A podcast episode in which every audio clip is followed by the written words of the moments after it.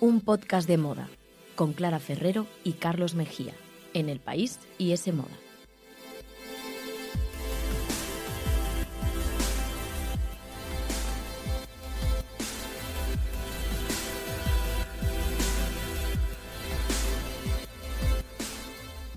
Hola, ¿qué tal? Bienvenidos a un podcast de moda. El podcast que escuchas mientras haces cosas importantes o no, tú sabrás, aquí te queremos igual. Nos podéis escuchar, como siempre os recordamos, en iTunes, también en Google Podcast, en la web de Semoda y en los podcasts del país. Y podéis seguirnos en Instagram, arroba un podcast de moda.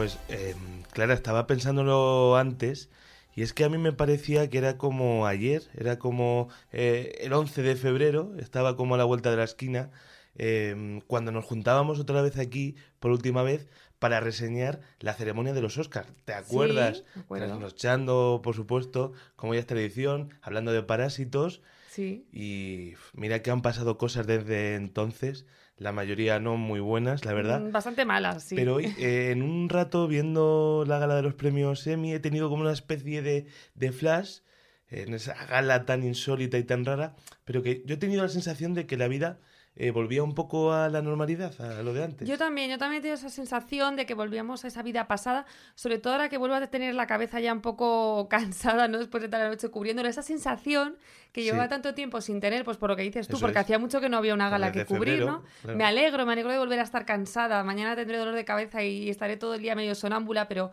es buena señal. Eso sí, es una gala un poco rara, ¿no? Esos Emmy, como decías tú, que bueno, que es la gran noche de la televisión estadounidense. Este año celebraba su edición número 72, ahí es nada. Y bueno, pues han vuelto los looks, han vuelto los ganadores, eh, los perdedores, las sorpresas. Y como, como decías, pues en una gala rarísima. Es que mm, sí, es verdad que han vuelto los ganadores, han vuelto los perdedores, han vuelto las sorpresas.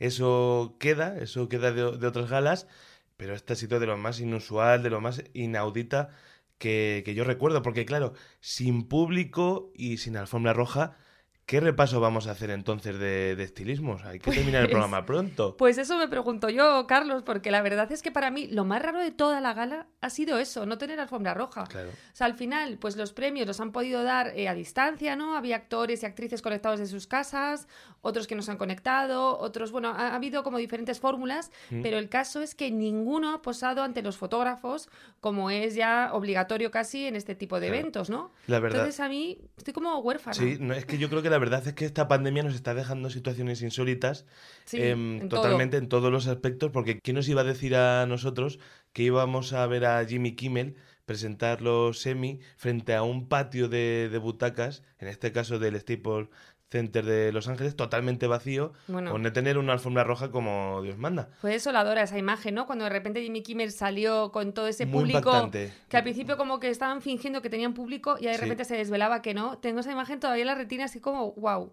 Pero La bueno, que- gracias a las redes, otra vez, que pudimos ver un poco eh, de los protagonistas de la noche y de sus looks. Claro, gracias a las redes ahí tuvimos está. ahí una ventana. Instagram, como siempre, para cotillear, ¿no? Al final cotilleamos ya todo lo que hacen los famosos, lo que desayunan, eh, lo que duermen, Instagram provera. eh, con quién se acuestan prácticamente también. Sí. Y por supuesto, pues muchos de ellos han querido también eh, compartir en esta noche sus estilismos. Venga, vamos y con los entonces vamos a por ello. Yo creo que lo podemos dividir como en dos grandes categorías, ¿no? Los que se pusieron como un lucazo, aunque fuera para quedarse en casa, pero ellos se mm, pusieron de arriba abajo como si se fuesen a la alfombra roja Sí. O los que prefirieron optar por un look más casero, tipo pijamero, etcétera, que estos yo pensaba que iba a haber más ejemplos y fíjate que al final no hubo mucha cosa. Pero bueno, yo casi que agradezco más. A ver, todos tienen su encanto, ¿no? Pero creo que agradezco más pues los que hacen el esfuerzo de arreglarse y de ponerse de punta en blanco, aunque sea pues eso para hacer una videollamada. Hay que decir que la propia Jennifer Aniston, que no hace falta presentarla, protagonizó la, la imagen viral de la noche porque posó en su casa con una mascarilla facial e hidratante para preparar su piel para la gala. Sí, no mascarilla de la que no sanitaria, Sí. eh, pijama y una copa de champán. A mí me parece, vamos, un look perfecto. Y después apareció en el Staples Center junto a Jimmy Kimmel ya con el presentador, con un discreto vestido negro. Pero bueno, el verdadero titular que nos dejó en, en esta pasada noche fue, fue ese, el, el pijama en Instagram. Sí, además luego después de volver de, de Jimmy Kimmel volvió a aparecer como en casa con sus compañeros de Friends, etcétera, y se puso otra vez como un kimono. O sea, que hizo ahí como tres No, estilismos. no, fue una gran estrella. No se llevó el premio, pero gran estrella. Sí, sí. Y de bueno, ahora que decías del pijama, pues sí, hay que decir que apareció en pijama, pero claro, no uno cualquiera, no el que puedas tener tú en tu casa, Carlos, de, de, Claro, porque esta de 15 gente euros. tiene no. hasta buenos pijamas. sí, sí. Hombre, claro, claro. Ella eligió uno de una firma premium que se llama Pucle Femme y que, bueno, es que es una marca que está cofundada por la mismísima Robin Wright. Entonces, imagínate. Actriz, conocida por ejemplo por series como House of Cards. Eso es. De hecho, durante la pandemia, pues muchísimas otras compañeras y amigas de Hollywood, pues desde la propia Robin, por supuesto, hasta, por ejemplo, Laura Dern, pues han estado También, luciendo diseños de esta marca. Entonces, bueno, eh, por ejemplo, también tengo aquí apuntada a Rachel Brosnahan, de la maravillosa Mrs. Maisel, que por aquí nos encanta, que también se implantó un pijama de otra firma como muy cool, neoyorquina y sostenible y todo esto, que se llama Christy Rilling. Anda. Y bueno, ellas dos fueron como mis favoritas dentro de esta categoría de pijamas, aunque es verdad que, por ejemplo, Rachel Brosnahan apenas lo lució. O sea, yo lo vi Ya, por ahí no por Instagram, pero claro, no dio tiempo, ella tampoco subió nada a su perfil. ¿Sabes? Algunas estuvieron ahí como que tampoco aprovecharon muy bien el momento de redes sociales. Los, Un poco tímidas. los fotógrafos están ahí valorando su trabajo. Ahora, ahora. Ahora más que nunca, sí, porque... Pero bueno, claro, en la otra categoría, la de plantarse un vestido de gala incluso para estar en casa, que también hay que ser muy fan. Porque, oye, que no te van a nominar un Emmy todos los días. Hombre, Tú claro. ve a saco. Para ti, ¿quién fue tu favorita? Pues mira, eh, una que siempre va a saco y por eso me gusta, que es Tracy Ellis Ross. Ella De- siempre de arriesga. Blackish. Sí, se atreve. Eh, hombre, no llegó al nivel del Valentino del año pasado, Rosa Fucsia, que fue una locura y una pasada. Pero aún así, pues se ha puesto un diseño dorado lleno de volantes de Alexander Bautier y zapatos de Jimmy Choo. Eh, no es el look más bonito del universo, más, no sé cómo decirte, pero a mí me pareció que fuera muy divertido y que daba juego. No sé si estás de acuerdo, tienes otra favorita. A mí me gustó mucho Regina King. También. También actriz que ganó, que ganó el premio a, a mejor actriz protagonista de, de una miniserie por Watchmen. Sí. que hay que recomendarla ya si alguien no, no la ha visto, porque además fue una de las grandes triunfadoras, ahora hablaremos un poco de ella, y que primero posó con un diseño azul muy de alfombra roja de, de Schiaparelli, y después se puso un traje de la misma firma, pero un poco más cómodo para estar en casa, y lo completó con una camiseta que rendía homenaje, aquí viene el dato más interesante, a Breonna Taylor Sí. que es una joven de 26 años que murió a causa de, bueno, a causa de un tiroteo en su propia casa eh, perpetrado por tres policías y que todavía hoy no, no se ha hecho justicia sobre, sobre su caso. Y no fue la única, además, ¿no? En reivindicarla con mensajes en las camisetas. Eso es y tal. también, por ejemplo, Uzo Aduba, la actriz conocida, bueno, que ganó por Mrs. América y conocida también eh, por ser Crazy Eyes en, En Orange en is Orange the is the New Black, también se acordó de ella y, bueno, utilizaron sus discursos para pedir justicia, ahora que el ambiente de Estados Unidos está muy, muy cargado muy, políticamente. pol- muy polarizado, ¿no? Y sí que hubo además varios discursos en ese sentido. Fue una gala bastante reivindicativa, pero sin pasarse. Pero sí que, bueno, muchísimos animaron al voto, a hacer un voto consciente, Eso es. coherente. También hubo mucho Black Power. No tanto los premios, porque al final, bueno, luego lo comentaremos en tu parte, pero sí la presencia de muchísimos Hombre, actores y actrices Es afroamericanos. que era récord, era récord de Claro. artistas afroamericanos nominados a los Emmy. O sea que De hecho, otra de mis favoritas, eh, bueno, pues es Zendaya, que además Mm. arrasó también, ganó ese premio a- a- por su papel en Euforia, ¿no? Euforia. Y ella me gustó porque, bueno, llevaba un diseño un poquito particular, un poco complicado incluso, pero bueno, es el diseñador Christopher John Rogers, que hay que memorizar este nombre porque hace muy poquito se llevó un CFDA, estos Oscar de la moda, ¿no? Y bueno, es un diseñador negro, entonces me parece muy interesante que Zendaya pues eh, quisiera apoyarlo y visibilizarlo. Y después también se cambió de ropa, de hecho cuando le dieron ya eh, propiamente el, el Emmy tenía otro traje, de un Armani Privé muy espectacular y demás. Mm. Entonces, bueno, me parece guay porque ella siempre da juego con todo, con su maquillaje, con su pelo, con sus cambios de look, y por eso es otra de mis favoritas. Y luego, a ver qué más tengo por aquí apuntada. Bueno, Catherine O'Hara, esta señora, por favor, Bueno. súper elegante, eh, que Carlos tú sabrás, ¿no? Conocida por películas como Solo en Casa. Eso es, la madre de Macaulay Culkin, mítica. Eso es, y que eso con, es. con Sid Creek, eh, que fue también No, otra de las grandes. Es que ya estamos hablando de mi parte. Ya, lo siento. es que- No pasa nada, pero bueno, que también iba muy bien, ¿no? Sí, va de Valentino y muy discreta de negro. A veces no hay que complicarse o casi nunca hay que complicarse y me gustó mucho. Oye, sí. y en el sector masculino, dime algo. Pues mira, en el sector masculino lo tengo muy claro porque tengo un clarísimo favorito en la forma roja y en la vida en general. Es el hombre del momento, es Paul Mescal. Es eh, protagonista de Normal People o de Gente Normal. La serie muy interesante. Sí, muy interesante y él sobre todo también me parece muy interesante. Muy bien. y Paul posó pues en las escaleras de su casa, en una imagen así en blanco y negro muy de campaña de moda. Muy bien. Se plantó su traje de Louis Vuitton, estaba súper elegante y bueno, aunque no se llevó el premio, pues me parece un chico, la verdad, que, que mí- muy elegante. A mí Paul también me gustó mucho y oye, me dio un poco de lástima, ¿no? Porque sus primeros semi es su gran momento, es la gran estrella, joder, los tiene que vivir en su casa, Es pobrecillo. una pena. Y en las escalericas de, bueno, de su casa, pobrecillo. Bueno, pues fue íntimo y yo creo que con el talento que tiene lo vamos a ver, en, va a tener más oportunidades. sí, Pero sí, yo sí. también me quedo con Jonathan Van Ness, el estilista capilar, el ja- jazz queen eh, de, de, De Queer Eye, Eye. del programa del reality este de, de Netflix, que a mí me encanta, y que sigue rompiendo códigos y los abre hacia una moda que no entiende ni de hombres ni, ni de mujeres. Total, Esta total, vez siempre lo hace. Se puso un diseño tipo túnica de Rick Owens y unas sandalias acolchadas de Bottega Veneta que, que están triunfando ahora. No seré yo el que se las compre, pero oye, me gusta vérselas a Jonathan Manes y me gusta que salgan siempre. Y aparte que me cae mejor que Billy Porter. Así que. Sí, a mí también. Y yo sí que me compraría las sandalias, o sea que por Pues todas mira. partes eh, me parece acierto total. Y bueno, después de los favoritos siempre llegan los menos favoritos. A ver. Aunque este año, a ver, es que claro, ha habido tan pocos looks, porque claro, hemos estado ahora cubriendo la alfombra roja, normalmente a lo mejor son alfombras en las que metemos 130 looks o cosas así, ¿no? Para, para la cobertura que hacemos en ese moda, que la podéis ver ya. Pero este año, pues como muchas estrellas han faltado, por ejemplo, Kate Blanchett estaba nominada y no ha hecho acto de presencia, Bueno, te, Jodie Comer también. te he dicho que le vi a Kate Blanchett a dos metros de distancia de mí en el Festival de Cine de Venecia, que Sí, estuve. sí, sí, lo has dicho. Hicimos un programa solo para comentarlo. ¿no? Efectivamente, Sí, sí. efectivamente. Pues habré dicho a Kate, ya que sois tan amiguitos, que porque no os ha dejado ver por aquí por los Porque semis. sabía que no iba a ganar. Ah, pensé que era porque sabía que no estabas tú, digo, ya, ya. no, pero bueno, yo he tenido esas grandes ausencias que yo sé que ellas dos, tanto Kate como Jodie Comer, y bueno, hay más nombres por ahí, nos hubiesen dejado grandes looks, no han estado, entonces eso es lo que más he echado de menos.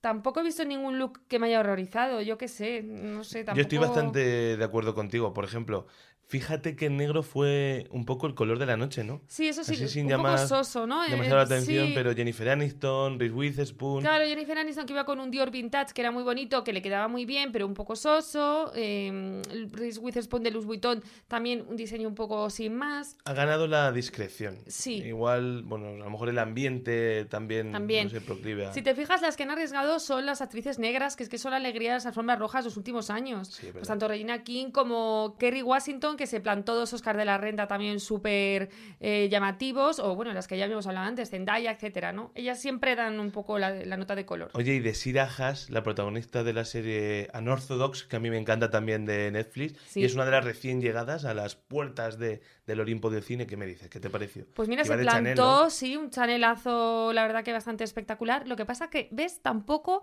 la pudimos ver bien, porque ella tampoco colgó nada sin sus redes, por lo menos bueno, en el momento de grabar este programa, igual luego cuelga algo a posteriori, pero que la chica no estuvo muy activa. Entonces vi por ahí algo en Twitter y demás, y sí que era un vestido muy bonito, pero que, mm, que eché un poco en falta eso, que jugaran ya con el rollo de que es virtual, pues para potenciar un poco más que les pudiéramos ver más a través de redes sociales. Tampoco pudimos ver a Jodie Comer, que es otra de tus Claro, sí, favoritas. te- justo te iba a decir Rachel Brosnahan sí. la vimos poco, así que bueno, un poco oportunidad desaprovechada, ¿no? Yo creo que sí, que se podía haber hecho algo un poco mejor, ¿no? Diferente. Pasa un poco como con los desfiles eh, virtuales. Todavía no hemos dado con la tecla para que emocionen igual que presenciales. Y aquí yo creo que ha pasado un poco igual. Pero bueno, lo importante es que se han podido hacer. Ya Lo está, importante nos es participar, eso. eso es.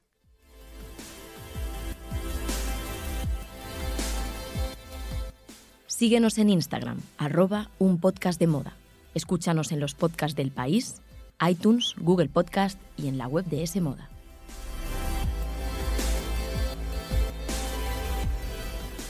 Pues venga, vamos a repasar muy rápidamente ya eh, quién ganó, quién ganó, Eso quién es, que para eso perdió. estamos aquí. En, como los denominó el mismísimo Jimmy Kimmel, el presentador de la gala, en los pandemis. Me encanta. Es un nombre, Es que es un nombre curioso. Definen bien. Y la verdad que, como comentabas tú también antes ya, eh, quizás el momento más impactante fue el principio, ¿no?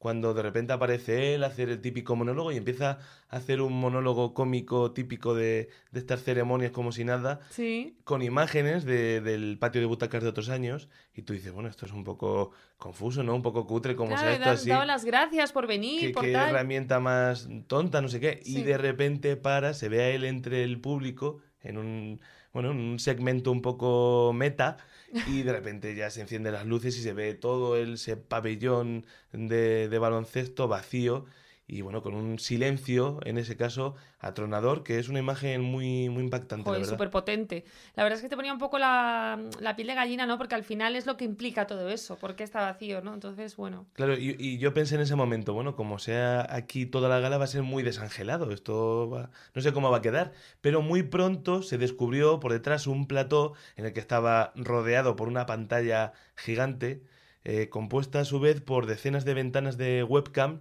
en la que estaban en directo las estrellas nominadas, desde Hugh Jackman a, por ejemplo, pues eh, Rachel Brosnahan o Regina King. Era como un zoom, ¿no? De fin de semana con tus amigos ahí con todas Eso las es. pantallitas, pero claro, tenías de repente, pues a estrellas. A mí me agobiaba muchísimo. Yo si ya con los zooms con mi familia ya hay tres y ya me pongo nervioso, imagínate, con 130 cámaras. Es una pasada. Qué despliegue tremendo en, en 10 países, en 20 ciudades distintas. Total. Es tremenda la locura logística que han sido estos Emmy. Y que luego, además de esas eh, cámaras instaladas en las casas de los nominados y demás, luego había también como otro plató aparte, ¿no? Con algunos que estaban presenciales, que parecía, es. leía yo en redes sociales, que parecía un poco un salón de bodas, porque estaban ahí como en mesas redondas así. Bueno, ese, ese plató era de... Vamos a empezar a hablar ya de ellos. Lo, lo organizaron es- expresamente para ellos los protagonistas y el reparto de Sheet Creek. Bueno, que ha bueno, sido, bueno, que arrasó. eh, eh, bueno, lo, lo montaron en, en Toronto, es una serie canadiense y ha sido la comedia que, que, por cierto, para su última temporada, porque ya ha terminado,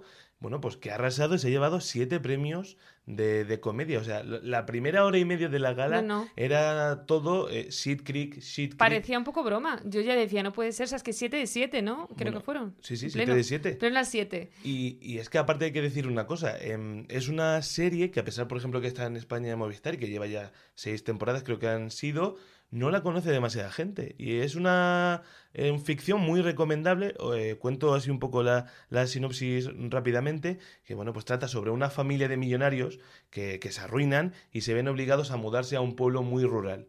Y es una serie, pues, una comedia muy divertida, eh, muy para no pensar, no, tiene demasiadas vueltas. vamos. Y yo creo que eso, que, que ahora mismo hace falta y, oye, le ha venido bien este tiempo un poco de zozobra para ganar puntos. Yo la verdad es que no la he visto, sí que me sonaba también pues por verlo ya en las listas de nominados y todo esto, pero no la he visto.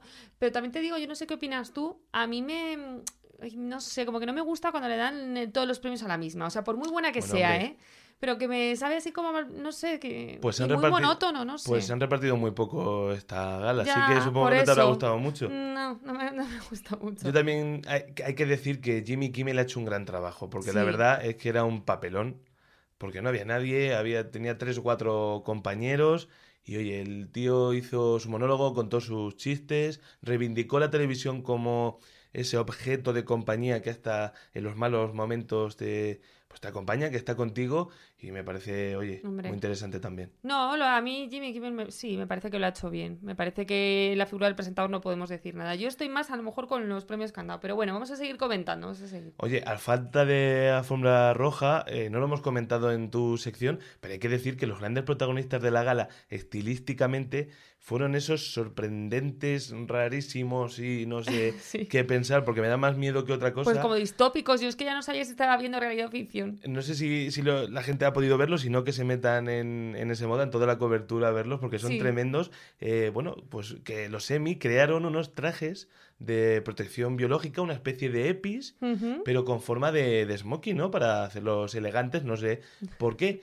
Y- y estos trajes los han vestido los entregadores, los repartidores, una especie de rider que se lleva ahora mucho, que oye, han ido a llevar el premio a la gala, a la casa, perdón, del, del ganador. Sí, además fue muy curioso y, y fue muy divertido también un- el caso de un actor concreto, de Rami, que es protagonista de la serie homónima, Sí, que de repente pues estaba grabando y lo compartió en Twitter, ¿no? Como uno de estos entregadores aparecía en su casa por ahí por la ventana Vestido del de jardín. Minion o algo así. Claro, de con esa- Breaking Bad o Chernobyl, una con cosa esa especie rara. de escafandra por la cabeza, ese smoking inflado, toda esa parafernalia y, y con el Emmy, por supuesto, en la mano, pero Claro, de repente, perdió. Claro, como lo perdió, pues el, el tío se iba, se iba, se, Dijo, se llevó el Emmy.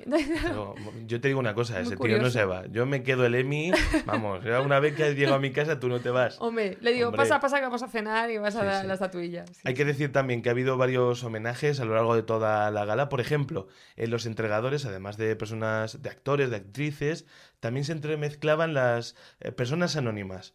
Pues, por ejemplo, desde una profesora, a un repartidor, a una joven ranchera, una sanitaria. Pues yo creo que era un homenaje a todas esas personas que han estado en la primera línea Sí. durante estos meses. Así que tenían unos vídeos pregrabados. Pues oye, que también es un detalle bonito. Hombre, claro, esto yo creo que en estos momentos yo creo que siempre se agradece, ¿no? Bueno, pues te- sigo hablando. Venga. Hay tres categorías en los Emmy. Ya hemos repasado la comedia. Sí. Ahora vamos a repasar las miniseries o, o series de, de televisión limitada, en el que en esta categoría la, la gran ganadora fue Watchmen, la adaptación de la célebre novela gráfica, que bueno, que es una serie que tenéis que ver, y sobre todo por, por su protagonista, por Regina King, que volvió a llevarse, ya lo hemos comentado, aparte de ir muy bien vestida, Maravilla. se llevó el premio a la mejor actriz. Y oye, esta chica, esta actriz está en un momento increíble porque hace un par de años ganó ya el Oscar a mejor actriz de reparto por el blues de Bill Street y ahora también se estrena como directora con una película que se llama One Night in, in Miami, Una noche en Miami, que ha triunfado en Venecia y en Toronto, que dicen que va a ser una de las películas seguro que va a estar luchando por, por Oscars. Pues Es su, ya. ópera prima como directora, o sea, qué momentazo para Y Regina es bastante King. joven, ¿no? Regina King, no sé cuántos años tendrá, yo, Yo creo que no es cuarenta y mayor. tantos, 50, por ahí, Mm, por ahí puede ujú. ser.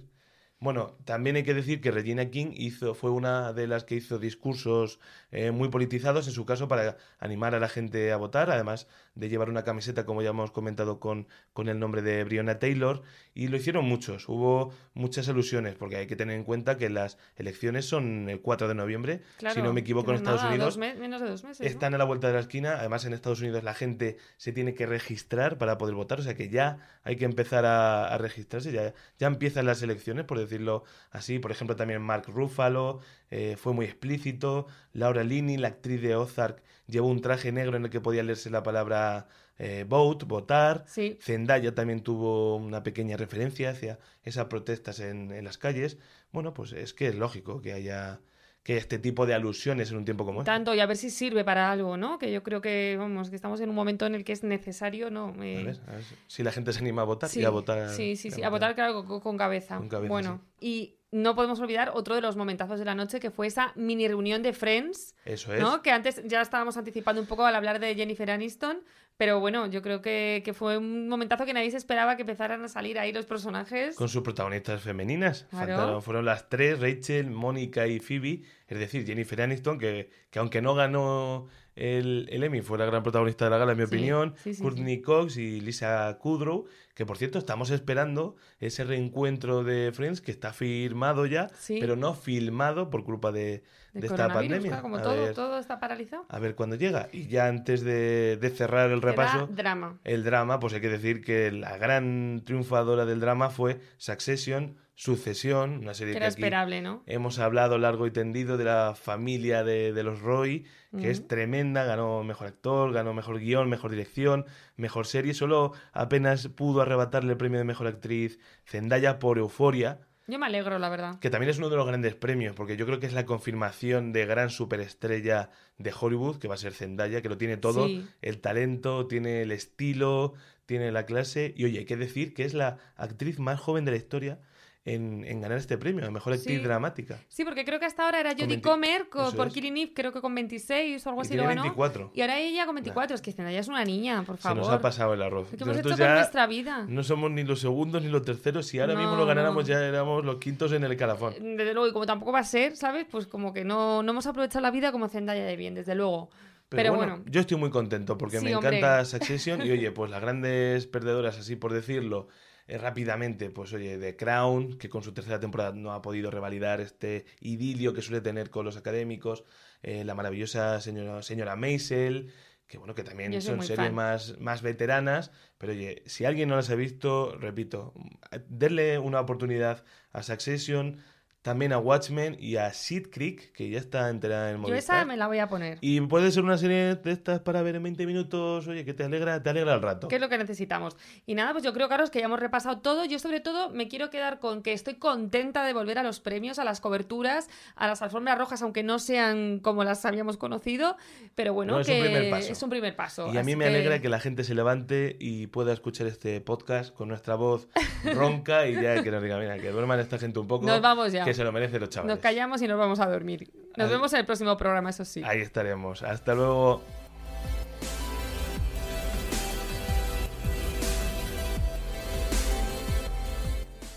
Ese Moda, el tercer sábado de cada mes, gratis con el país.